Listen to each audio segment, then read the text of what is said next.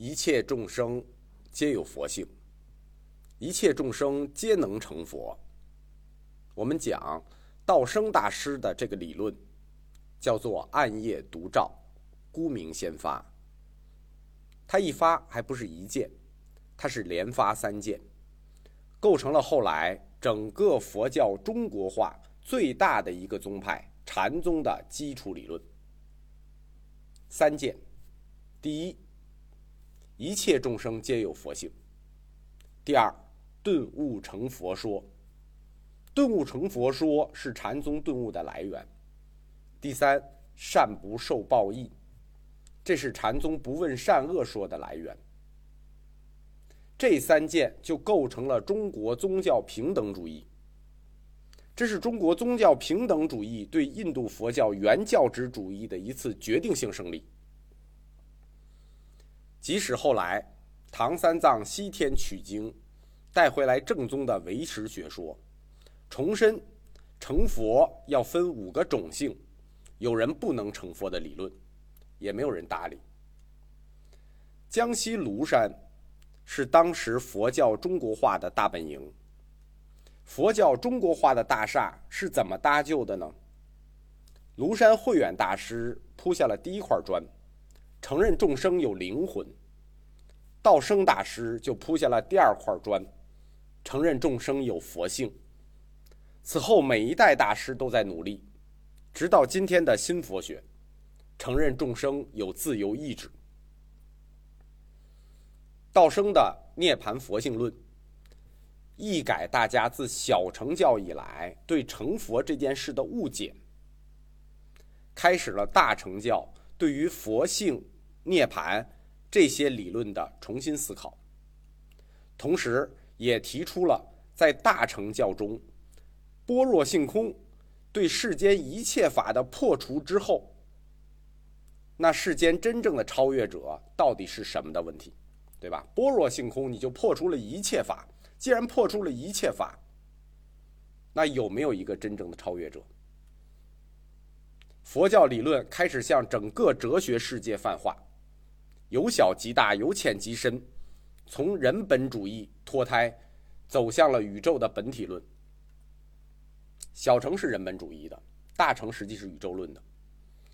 真如、法性、毕竟空、如来藏、佛性这一系列的词，都指向了那个问题，就是般若性空对世间一切法破除之后。那个真正的超越者，都指向了这位真正的最终的超越者。讨论这个最终的绝对的本体，这就诞生了不同语境之下的不同名称。佛教本体论的讨论集中在四大命题之中：空、有、法、我。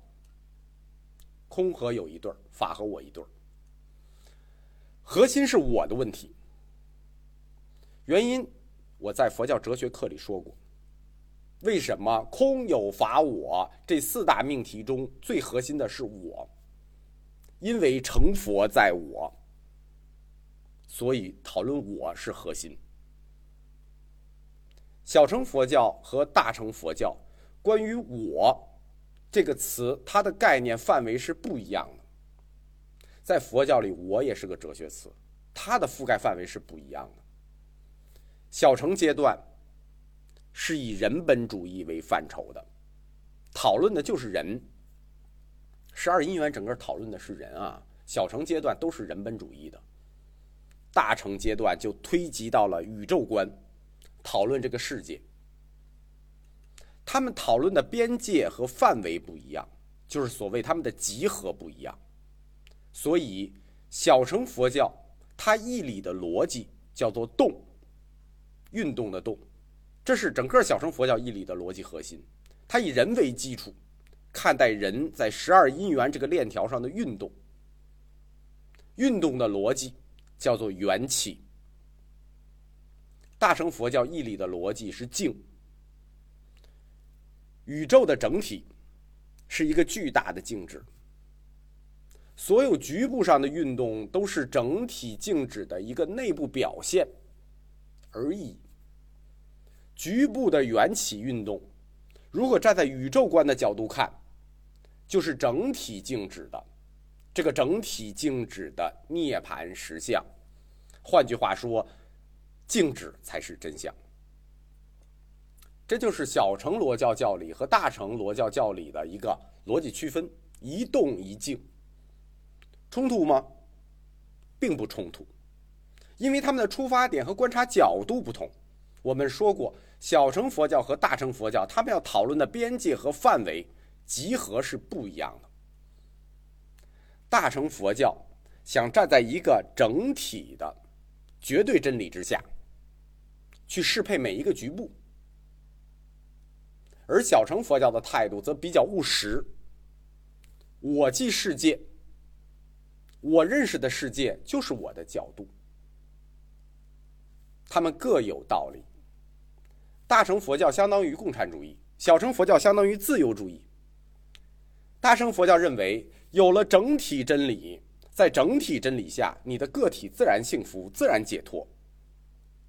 小乘佛教认为，我个体都幸福了，个体都解脱了，每一个个体都解脱，整体自然就解脱了，整体自然就有真理了。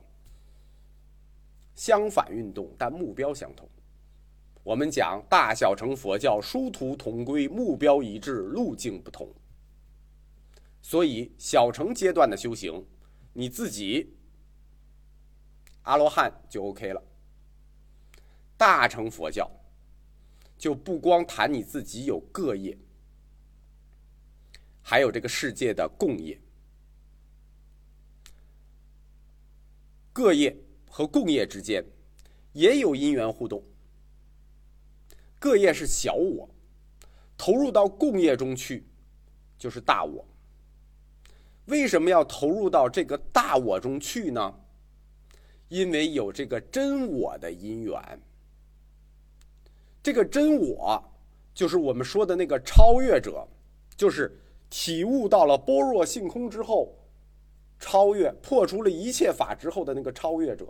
这个真我的因缘，就是小我要投入到大我去的因缘，就是所谓的佛性、真如、法性、如来藏。